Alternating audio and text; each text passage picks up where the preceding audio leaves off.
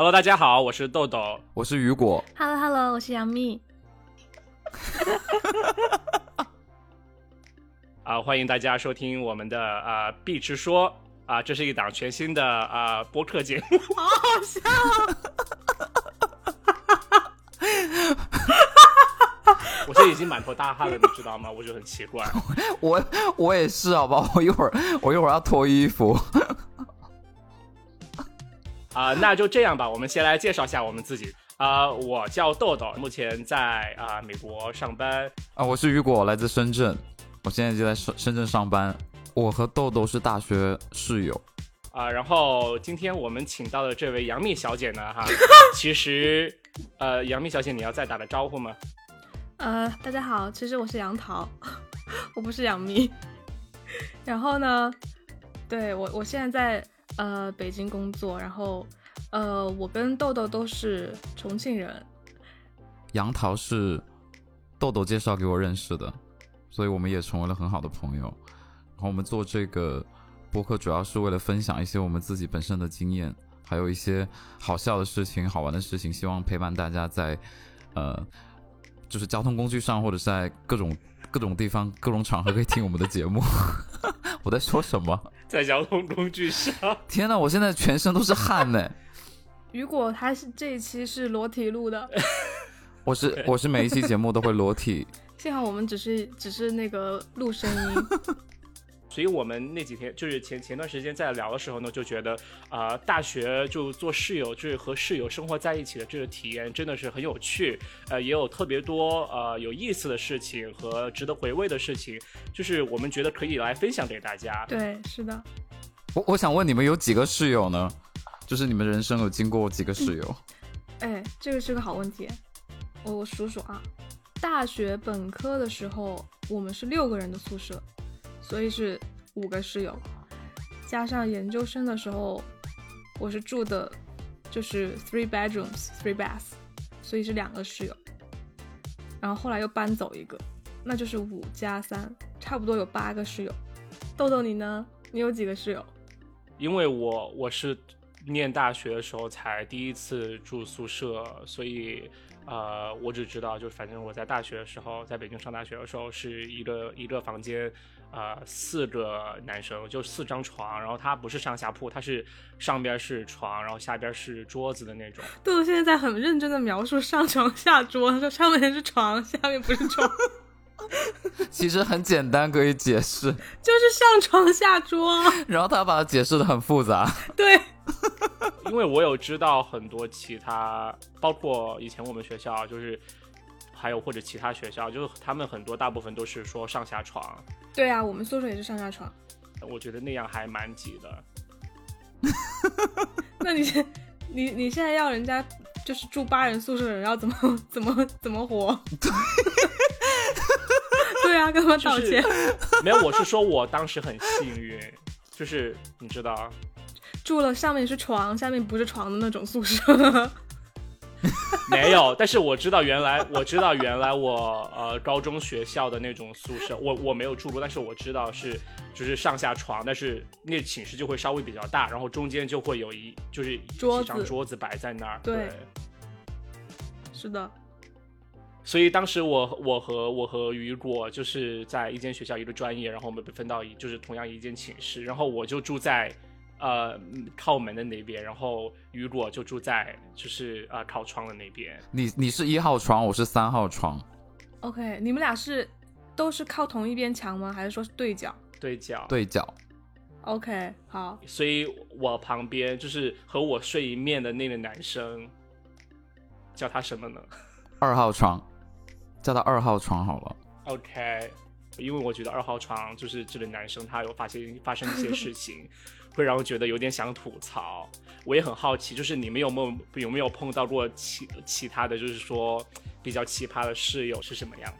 呃，我我觉得说说实话，就是我觉得从本科到研究生，其实因为真的是就是跟很多不同的室友一起住过，然后我觉得其实碰到奇葩室友的概率还蛮大的。虽然说大部分室友我觉得都特别特别好，就是没有真的是到说很影响生活，然后或者真的是住不下去的那种，倒是没有。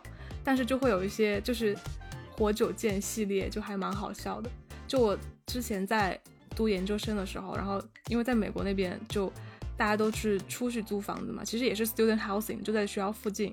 然后我之前就是呃住的是三人间，然后相当于就是大家各自就是单独的卧室和单独的浴室，然后客厅就是厨房都是共用的，就是其实是一个 house 的二层，大概是这样子。对，然后呢我的室友呢是一个上海的男生，我们叫他凯好了，然后还有一个山西的女生，山西女生我们叫她什么呢？叫她高姐姐好了。就是就是大家，这不是真名吗？就是大家的卫生习惯如果不一样的话，我就发现还蛮恐怖的，特别是生活习惯。因为因为高姐可能她平时就是就是因为她妈妈也也会来就是陪读，就跟我们住在一起，而且住就是住很长时间，住过整个一学期。那很奇怪，因为因为我觉得就是说你知道学生之间住住宿舍，然后突然有一个家长在，就是我觉得生活气氛还会蛮奇怪的。对，就还蛮不一样的。请问高姐几岁啊？呃我们的年龄分布是这样的，就是我是九二年的，然后凯是九零年，然后高姐是八八年。好难过。就是然后呃高姐姐是读的我们学校最好的专业，就是是电影电影电影学院的。对，然后她之前好像在中国也是一个蛮好的学校，就是已经读了一个研究生。等会儿你是说世界第三亚洲第一的那个学校？然后然后再去读，就是但是你看她的外表就是呃 no offense， 但是你看外表真的完全看不出来可能是学电影相关或者艺术相关的人，就是就是看起来可能就是真的是嗯、呃、更偏学霸那样的吗？对对，就是更像学霸类型的女生、嗯、对。嗯，像哪个明星呢？像明星哪有明星像学霸了？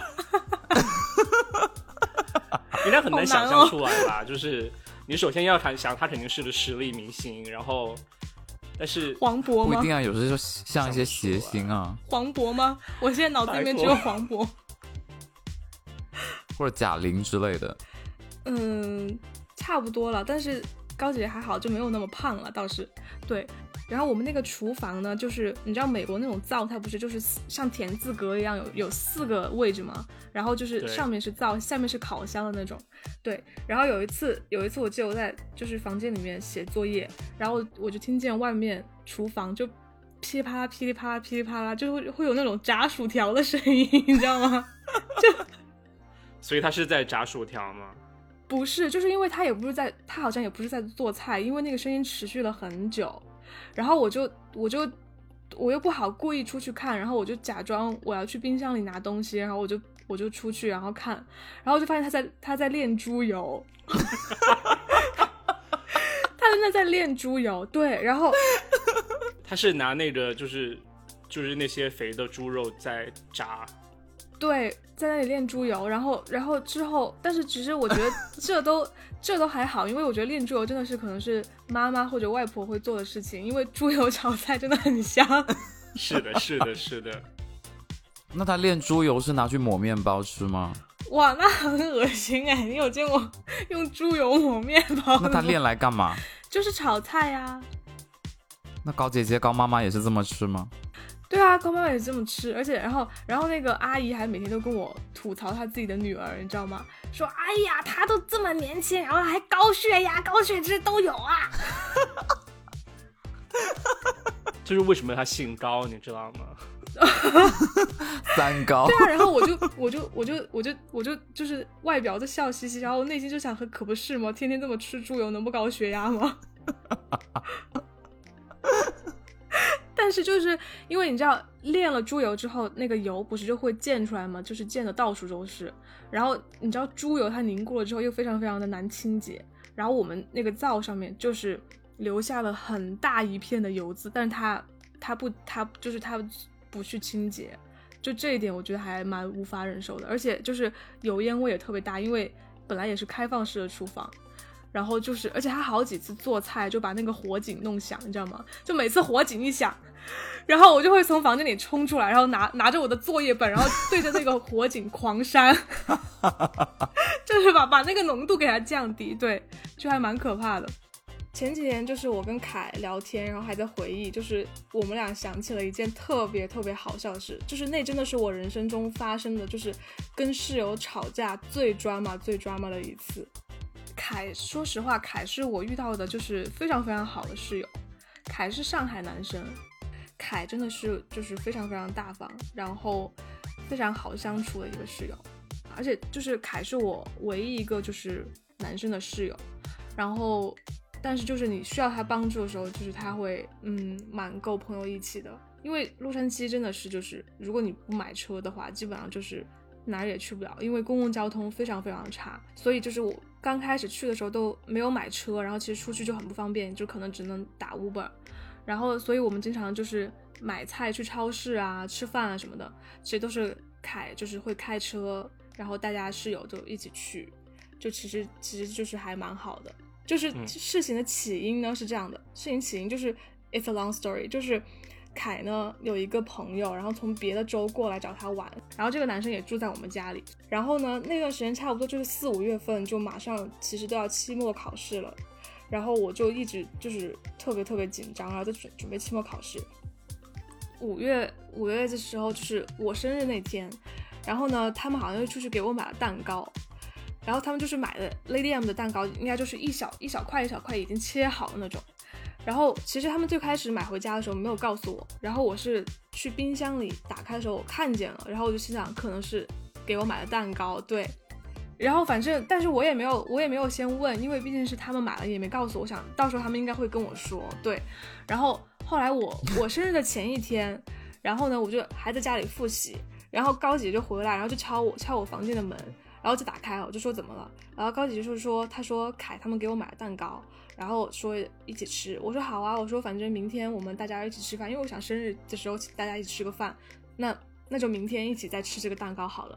然后高姐就说她说她说哎呀她说就是我不知道高姐在那里热情些什么，她就说她说没事了你快吃，她说你今天就吃，然后我说我说我要复习，我说我不吃因为她很想吃吧，我不知道啊，然后我就说我说我不吃，我说我要复习，然后我就我就关上门，我又继续复习了。然后过了一会儿，高姐又来敲我的门，你知道吗？我然后我门一打开，高姐手里捧着一块蛋糕，就说她说你吃，然后就放在我手里。然后那块蛋糕就是一就是一一块切好的，然后你知道 Lady M 她不是就是用用透明的那个纸就这样这样包了一下，拖了一下。然后你知道我手里拿着一块千层蛋糕那种感觉吗？我真的是气不打一处来，我真的气死了。就是我气的点在于，第一，我觉得这个蛋糕不是他一个人买的，是是凯他们一起买给我的，就是凯也没有直接告诉我就是祝我生日快乐或者要吃蛋糕这件事情，然后但是他就自作主张就是把这个蛋糕拿给我了，就是在而且是在一个就是我是我很不愿意的情况下，因为我觉得生日总要有点仪式感，就是大家一起吃饭的时候吃蛋糕或者怎么样，或者大家聚齐了，就是他就单独给我了，我就很生气，然后我就把那块蛋糕放了回去，然后就没有吃。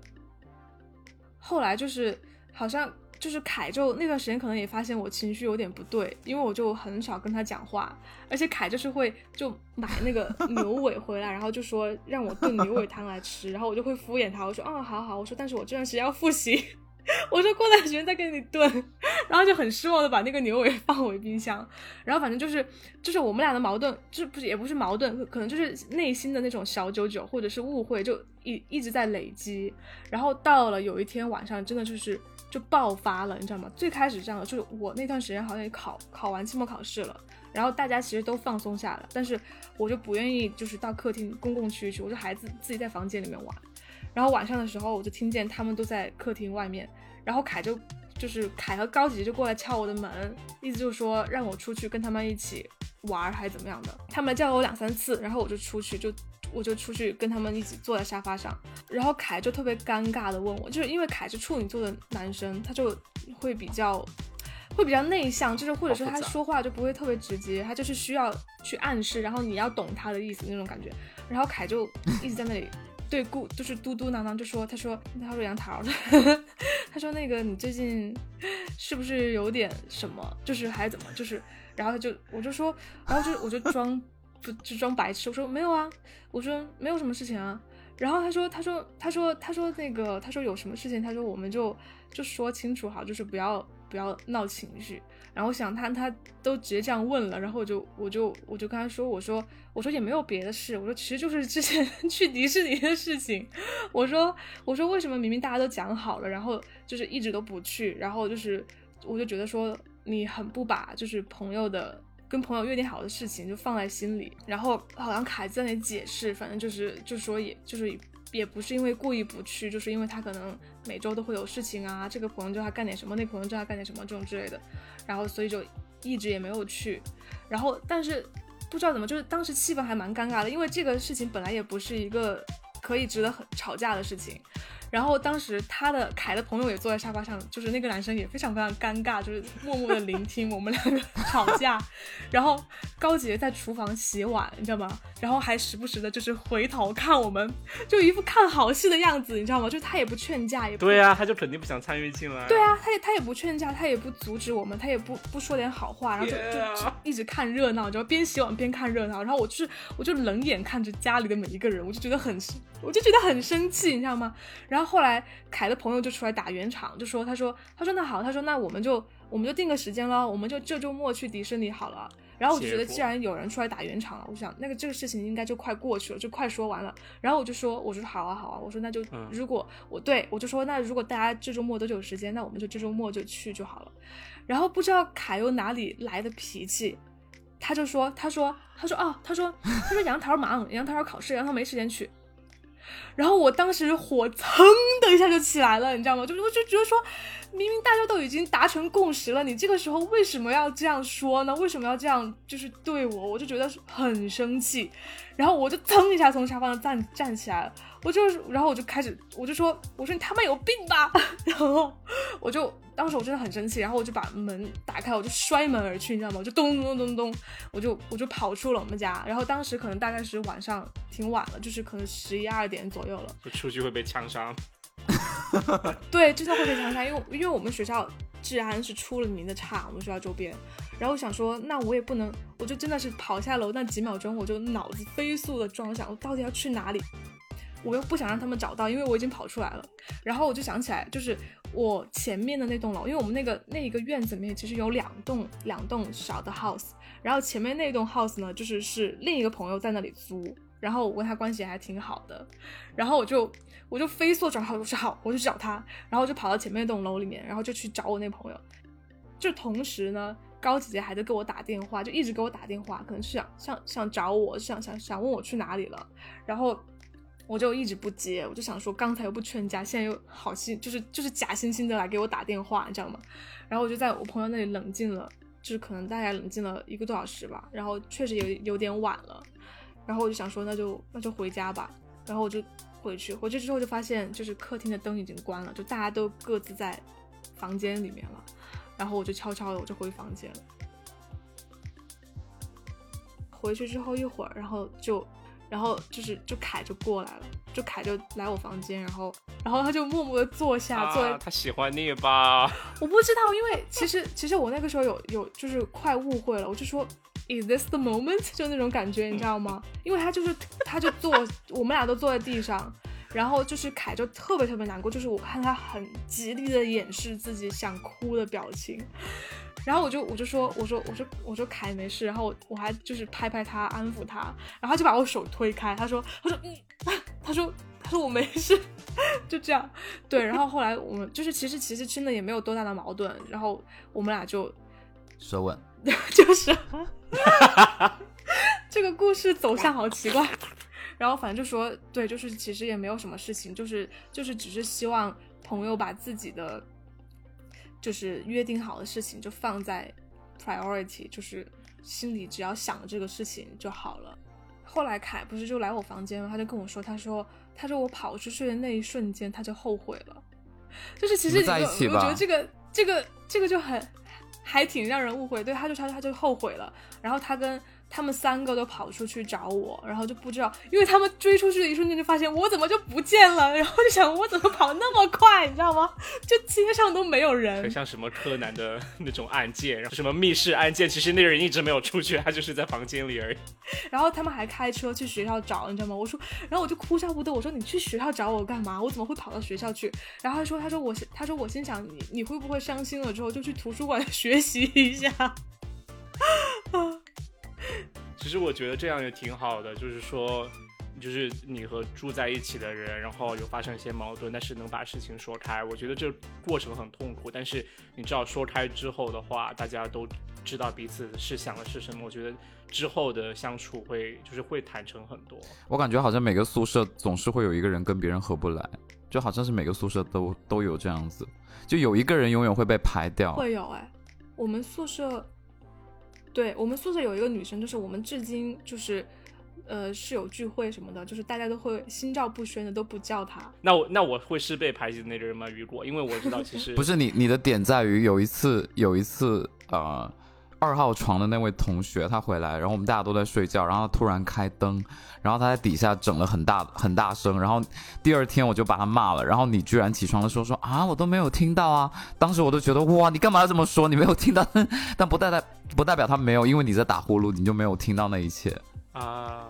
可能豆豆的呼声把所有的声音都盖过了。对啊，然后我然后我就说，然后他接下去还是接着，他说哎那那人家没听到，那我就可以接着，晚上回来就开灯很大声。因为那个，因为那个是有那时候很流行看那个《爸爸去哪儿》，然后真的宿舍就会一起看，就是好几台电脑公放，然后一起看《爸爸去哪儿》，然后我觉得特别受不了。男生也会看《爸爸去哪儿》吗？会吧，就他们俩都看，二号床和四号床都看，他们真的很大声，而且他们笑得很大声，就是他们觉得那个东西很好看，但我就觉得很不能理解。但《爸爸去哪儿》真的还蛮好笑的。为什么？因为小朋友，因为小朋友说的话真的很好笑，就是就是我记得刘烨他儿子会说什么我在跟观音菩萨说话还是什么这种之类的，就很无厘头。我那个年代我比较难难理解这种东西。但是还有一件事情，就是我觉得其实也不只是我，就是除了二号床的其他三位室友都有发现他其实挺不讲卫生的。印象印象中最深的一次就是说，好像是因为我们每周还是 每, 每个月都要做清洁吧，对。但是有一次就是帮他扫他那一块，因为他老师不在，然后就发现他有一张宜家的小方桌，上面就摆着各种各样的瓶子和一些饮料之类的，然后我们就发现就其中有一个装酸奶的杯子就已经发霉了，就是那个霉已经是黑色的了，但是他还是没有洗，然后应该就是他可能一个月之前吃掉了吧，然后就、哦、就会就是很惊讶，就是我们宿舍的卫生状况竟然能差到这种程度，然后就就觉得很震惊，好恶心。他以前有时候国庆节之前会吃西瓜，然后吃完之后放在那儿，然后国庆之后你打开门里头都是蚊子。天哪天哪，对啊，他 很, 他很夸张。然后有一次我去澡堂看，就是我们一起去洗澡，然后我就发现他洗出来的水真的就是黑的。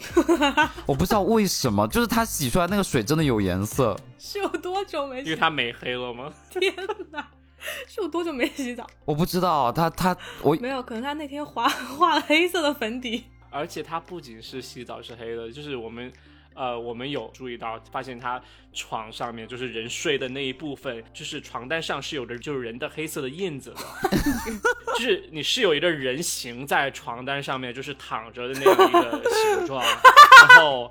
呃，当然枕头也比较有有黑黑的感觉，所以我们就觉得可能是就是，而且他皮肤本身也比较黑，会不会说得太直白了？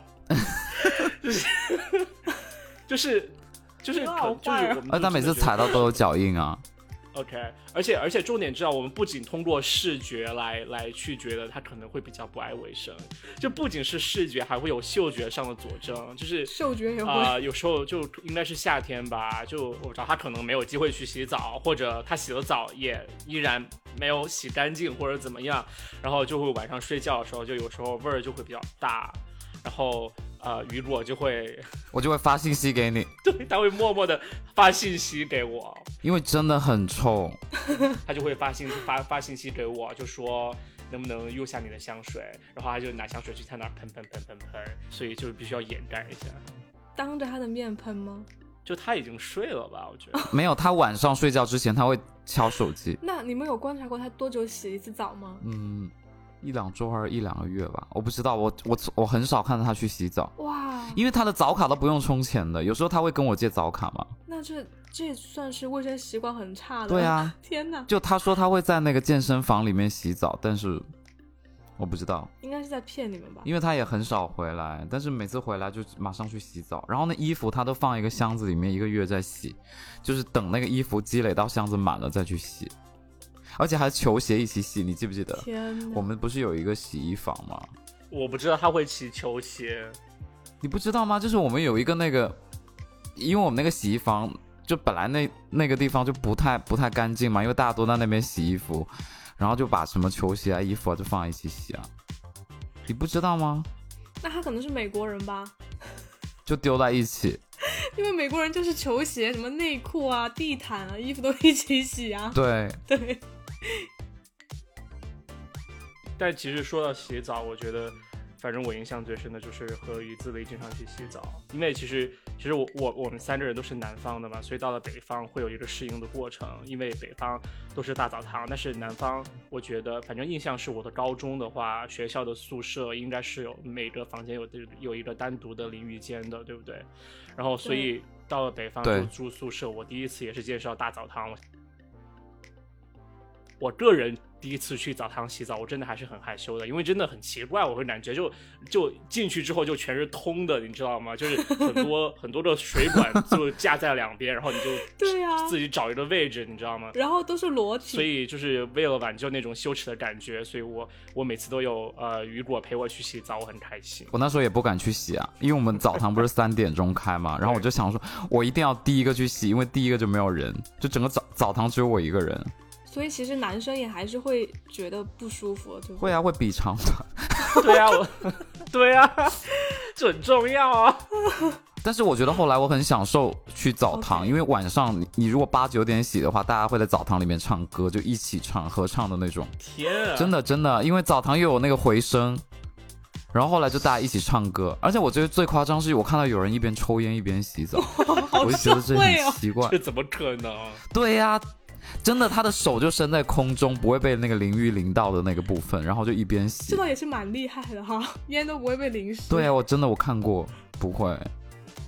然后洗完澡之后，就有很多人在那里擦身体乳那些，就很多南方人受不了北方的干燥嘛，然后真的很尴尬，因为擦身体乳，你的那个脚要有一只脚是要往台阶上放的嘛，然后又是裸体，你知道那个画面，还蛮美的哈，就很尴尬。大二念完我要搬出宿舍的时候，我的澡卡在我离开的前两个月吧，我的洗澡卡它发生了一个 bug， 就那洗澡卡就是我们要洗的时候就里边钱用完了，我们就去充值，充值的话就充二十几块十几块，对吧？因为你洗澡那个水原来又不是特别贵，对吧？对，还有就它可能会掉，对吧？所以你一次不不会太充太多。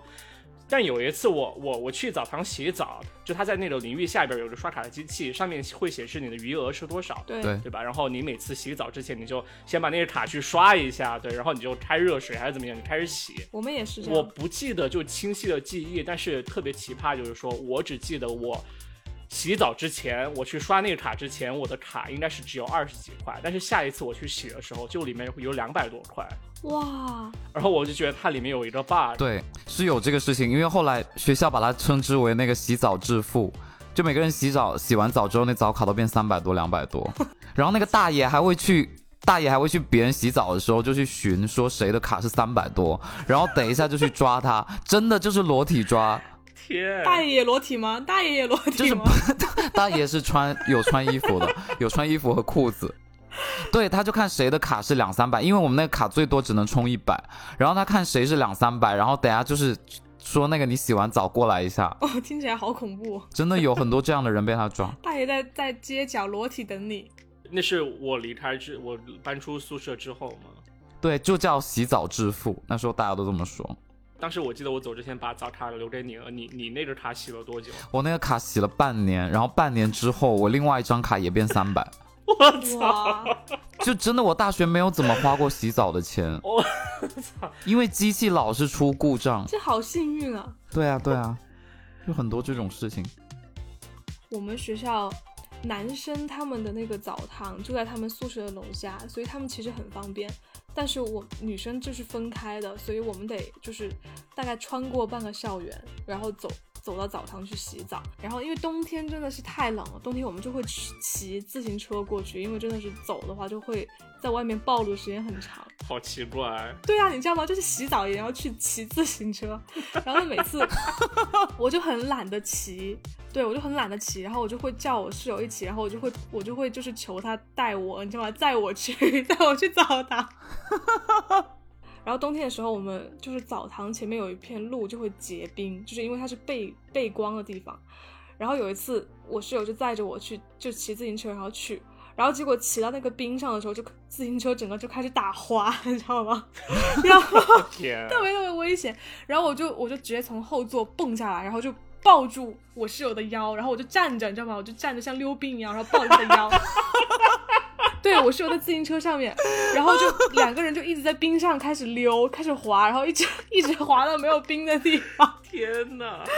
好惨啊，特别特别好笑。就也没摔吗？对，就幸好没有摔，就是因为我就起到了一个平衡的作用，就是我是那个护轮。已经可以去玩杂技了，你知道，就花花式溜冰，就是对啊，冰嬉冰什么冰嬉啊，就安陵容安陵容吗？古时候叫叫冰嬉啊。什么？我不知道。我看过《甄嬛传》，但我不知道有这个东西。就是有一段是安陵容为了复宠，然后就练冰嬉，就是练溜冰。哦，我记得，对对对对对。想起来了。其实我还要想起一件事儿，就是说啊、呃，我们隔壁隔壁寝室，感觉罪人都是我来当好吗？就我们感觉我们隔壁寝室吧，他有一有一哥们儿，就我们叫他鸟哥是吧？对，鸟哥。就鸟哥呢，他他这人就呃，就特别爱白话，就是聊天儿。就他那种聊天呢，就是他不是说他聊你关心的话题，就或者聊我们关心的话题，他是聊他自己关心的话题，所以他找你聊天不是一件会让你享受的事儿，不管你是在他们宿舍还是在你的宿舍，他会突然找你说话，然后就说，哎，你知道知不知道今天发生了什么事啊？你知不知道锤子发布了一个新的手机或者什么样？我想那锤子不关我的事，你干嘛找我聊，对吧？就 random 内容是吗？对，特别特别随机的内容，他就想想来找你看能不能和他聊这事儿。但是你比如像我吧，至少是我或者我周围认识的人，就很少有人愿意去就接他的话题，因为觉得就是他可能他也比较 follow 那种呃科技里边那种新的新闻，就是很多人。就没办法去和他分享他的快乐，你知道吗？所以当他来找我们说话的时候，就很多人都想回避，呃，你可以礼貌性的回避，但是他后来就越越来越就是一发不可收拾，就是他可能经常会呃，假如你不去找他，或者你不在他的宿舍，或者他们宿舍的人被他骚扰烦了，就是他们宿舍人不不不就完全不和他说话了，于是他就会来我们宿舍，就是我和雨果的宿舍来找我们说话。然后他是怎么找呢？他就会直接打开门，然后就说：“哎，你们今天在干嘛呢？对吧？是这样吧？是这样吧？哎，你们知不知道那边那那那今天锤子出新手机或者怎么了，对不对？”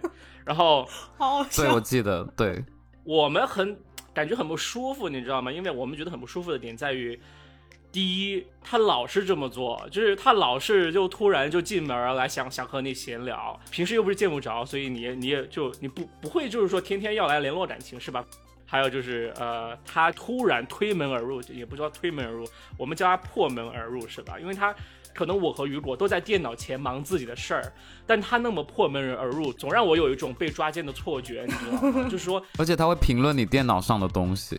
就是你电脑在做什么，他会评论。对，就啊，你怎么在看这个啊？他就他就会说，他就是自来熟吧，我感觉他就是哇，远过于那个水平吧。而且他每次来都要来一两个小时，就他自己能够讲脱口秀一两个小时的那种。天哪，那下次请他来吧，就可以啊，请他来当嘉宾。那这个节目可能第一期就完不了，可能不需要我们仨了。没有，他可能就是直接就他自己直接线上突然播入，哎，大家都在哦。没有，我觉得他很做自己，我觉得他很好啊，就是他周围的人比较惨。天哪，真的。其实我懂，因为不敲门这个我觉得确实很不礼貌。对，他一开始很有礼貌，他有敲门，只是因为他敲门我们都不开或者锁掉，所以后来他就直接开啊。因为我们后来就他的室友就真的不理他，所以他真的有一种强烈的想找其他人聊天的欲望，倾诉的欲望，然后他就把那种欲望就发泄在我们身上。由于他来的太多，就导致我们后来不得不想办法就防止他进来，就想第一个办办法就可能是锁门，对吧？对，所以他一旦敲门，我们就会全所有人四人全体安静，就假装里面没有人，你知道吗？好坏哦！除了锁门的那件事情，对不对？其实我们还有用过另外一招，也是我做的。我有用一张纸，上面写着"请不要再来了"，然后我把它贴在了门的背后。所以他就是就理想的情况就是说，他某一次他破门而入找我们聊天之后，当他走的时候，他就会看见门背后贴的那张纸写的是请不要再来了。然后他有一次他就反应过来了，你知道吗？他就说你请问你这个是写给我看的吗？然后我们好像都没有回答，就默默的就是沉默。他还直接问了，反正大家都很受不了他，因为大家都是养成就是说一回家就立马把门锁上的习惯。但其实我我在想，就是你, 你们你们有没有直接跟他说过？就是有很多次，二号床应该有，我记得大概印象是这样。对，但其实鸟哥也不是人不好，他只是有这个习惯而已，倾诉欲强了一点。是的，他他人是很好的，只是只是有时候就是他找你聊的这些话题，你就真的不感兴趣，然后他找你聊，你就会觉得很抓狂。对，我觉得鸟哥可能更适合去公园吧，就跟大爷大妈就是大家各聊各的就好了。谢谢为他指明这条路。对，而且他上课也是这样，就老师提问问他，提问他回答问题，他也会说很长，然后老师后来就不怎么敢提问。就是你刚才说的那个点，就是说呃，老师提问，然后他起来回答问题，但是他说太多太多，就是一直没有停下来的意思，你知道吗？然后老师就好像主动叫他，就是不要说了，就停下来坐着坐坐下，这个意思，就因为他说的太长了。笑死我。对 OK， 聊完这些我们也吐槽够了，我们要不要说一下你和室友之间的 有, 有一些比较让你感觉很温暖和暖心的回忆？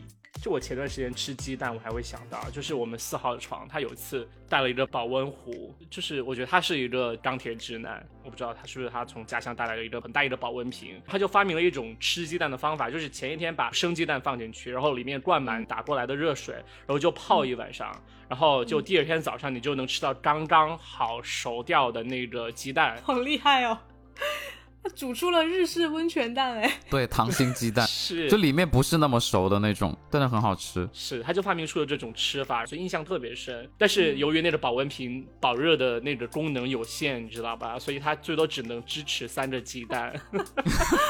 然后所以就不能容纳下第四个人的鸡蛋的那个分量，因为他鸡蛋太多他会煮不熟。反正当二号床说他也想吃的时候，我们就是以这样的理由说给他，就说那个鸡蛋没有了，鸡蛋放四个煮不了啊，就对，我们就安静。二号床好可怜哦。对，这是我印象最深的，关于就觉得想起来 就, 就特别温暖的一件事。还有一件事情我我印象特别深，就是关于呃雨果的事儿。哦哦，是这样的，有一次上课，然后然后我们大家同学就已经到齐了。其实其实上大学无论一个班多少人，但是到齐都是很难的。因为我们是九八点半上课，然后我们就八点十五就应该到的差不多了，接着就就那个老师一直没来，一直到九点，我们大家都觉得很奇怪，为什么为什么这么久还没来？后来就发现，就让那个课代表去叫老师。当然我们大家也就开玩笑说啊，课代表去叫老师不要来了，就就会开玩笑说这些东西。然后老师就一直没来，后来就是因为大家发现他是迟到了，还是就走错教室。然后我们就觉得他可能不会那么早来，就大家就纷纷去买早餐。一一个一个一个同学会帮三四个人带早餐吧。那时候我就让豆豆去给我买那个煎饼，还有那个豆浆，我记得。然后就买完差不多九点半的时候，就老师突然来了。然后老师突然回来说啊，你们班怎么怎么才来这么点人？但其实，但一个小时前其实大家就已经到齐的那种。后来我就我就很生气，我就心里想，这个老师自己迟到了都没有说抱歉或者不好意思什么的，他一来就说你们班怎么只剩这么点人？然后那时候有一些陆陆续续有些人已经买好早餐回来了，然后那时候呃豆豆还没回来，而且那个老师又认识豆豆，然后他就点点豆豆的名，然后豆豆一般都是坐到我前面，他喜欢坐离那个教室门口比较近的那个位置，方便逃离。对，方便逃离。然后你会放一瓶那个农夫山泉矿泉水在桌上，证明你还在。还有你的包在在椅子上，表示你没有走。然后其实就每次我下课，对，证明你还在。然后每次下课我再帮你拿走，但那时候你已经不在了，就你已经已经逃课了。我都快忘了。然后你就去买早餐，然后我就很生气，因为那个老师讲课本来就很很迷，就他会去分析一些。一些东西，比如说他会他有时候会播个电影给你看，什么《盗梦空间》，然后大家其实都看过很多遍，很多同学都睡着了，然后他会突然在第一层梦境的时候按暂停说说同学们现在是第一层梦境，然后刚才有些同学就睡睡醒了，你知道吗？然后他就说这是第一层梦境，就真的很巧。然后这个老师上课就没有什么逻辑，我们大家都比较讨厌去上他的课。后来后来他然后就豆豆去买早餐，他就问豆豆说豆豆去哪了？然后那时候我就说啊、呃，老师，那个刚刚啊、呃，您没来，然后啊、呃，豆豆他去他去买那个他去买早餐，他一会儿就回来。老师就大发雷霆说：“你是他们家的仆人吗？”然后那时候全班就大笑，就是真的很丢脸，因为大家都觉得我我干嘛去帮他说。然后我就，然后我旁边的同学就把我的腿按住了，就说你不要再跟他理论了，就安静就好。太好笑了吧？怎么会说出仆人这种词？对啊，而且他是用那种类似于就是南方人说北京话的那种腔调，就是你听得出不是纯正的北京话，但是有北京腔的那种，就是你是他们家仆人吗？就是你知道是这种语气，好怪哦，阴阳怪气的。对，就阴阳怪气。然后从此之后我就我就上他的课，我就安静。仆人画面感真的很强哎。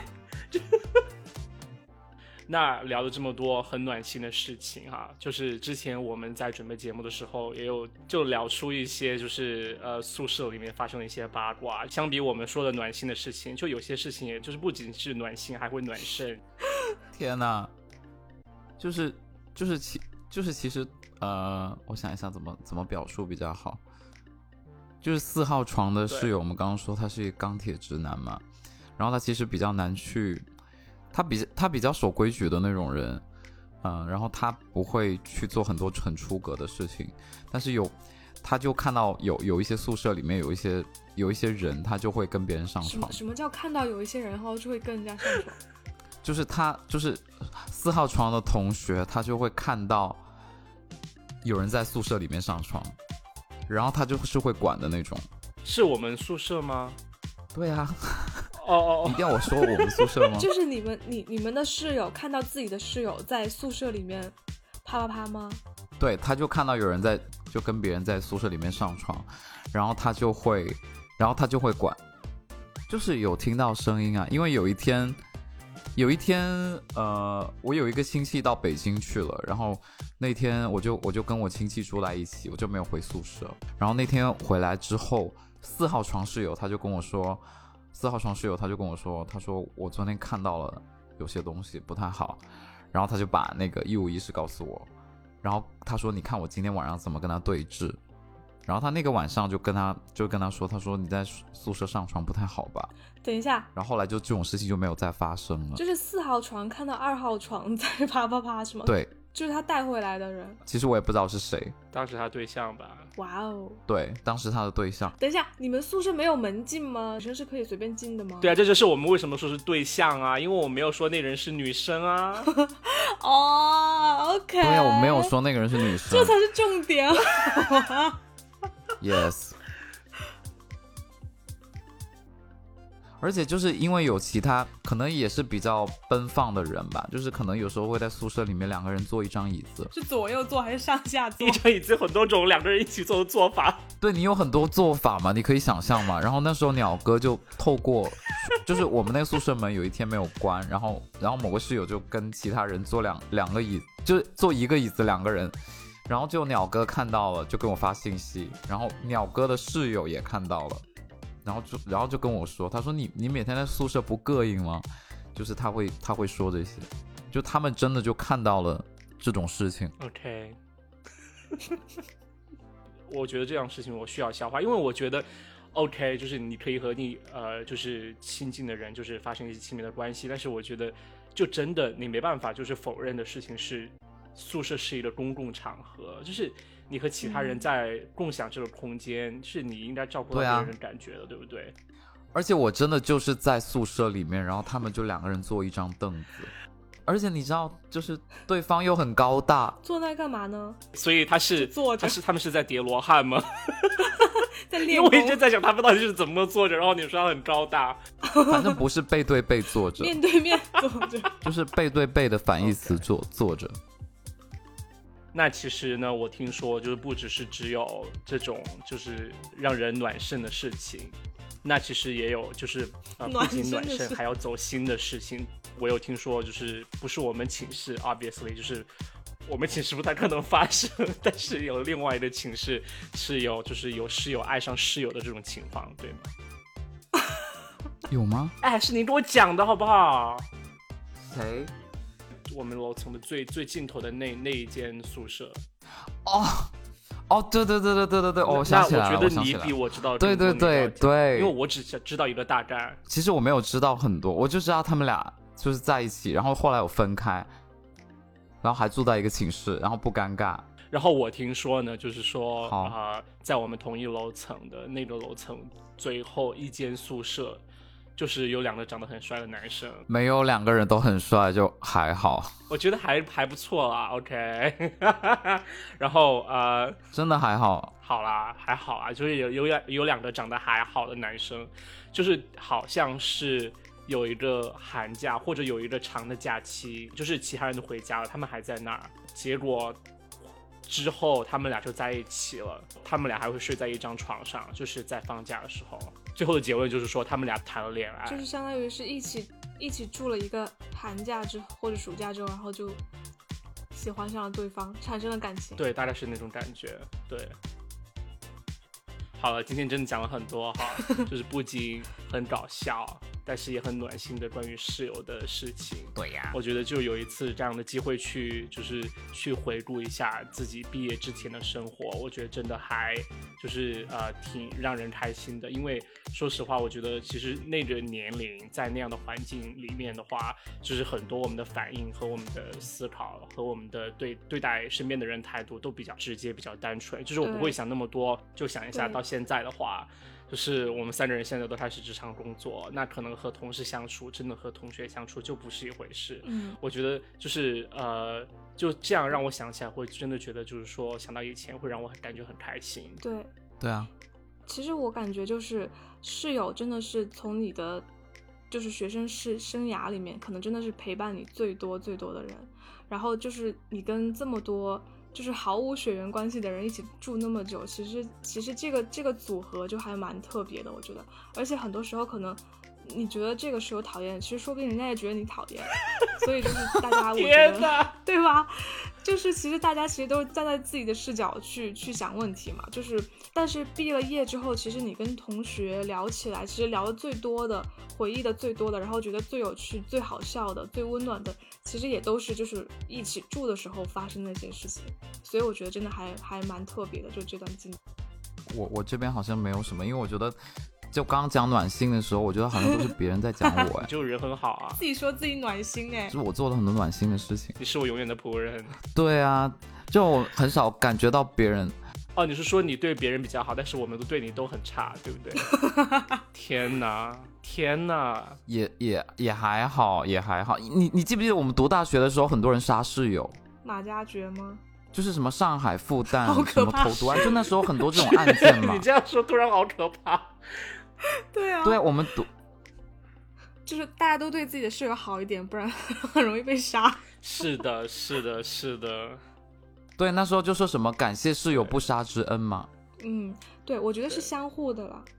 对，因为特别是我觉得在美国的时候，就是比如说凯会开车带我们去就是买菜啊吃饭啊什么的，我觉得之后就是我自己买了车，然后我又跟下一任室友住，然后这一任室友又没有车的时候，其实我就我就会接着去帮助别人。我觉得其实都是就是感觉在传递吧。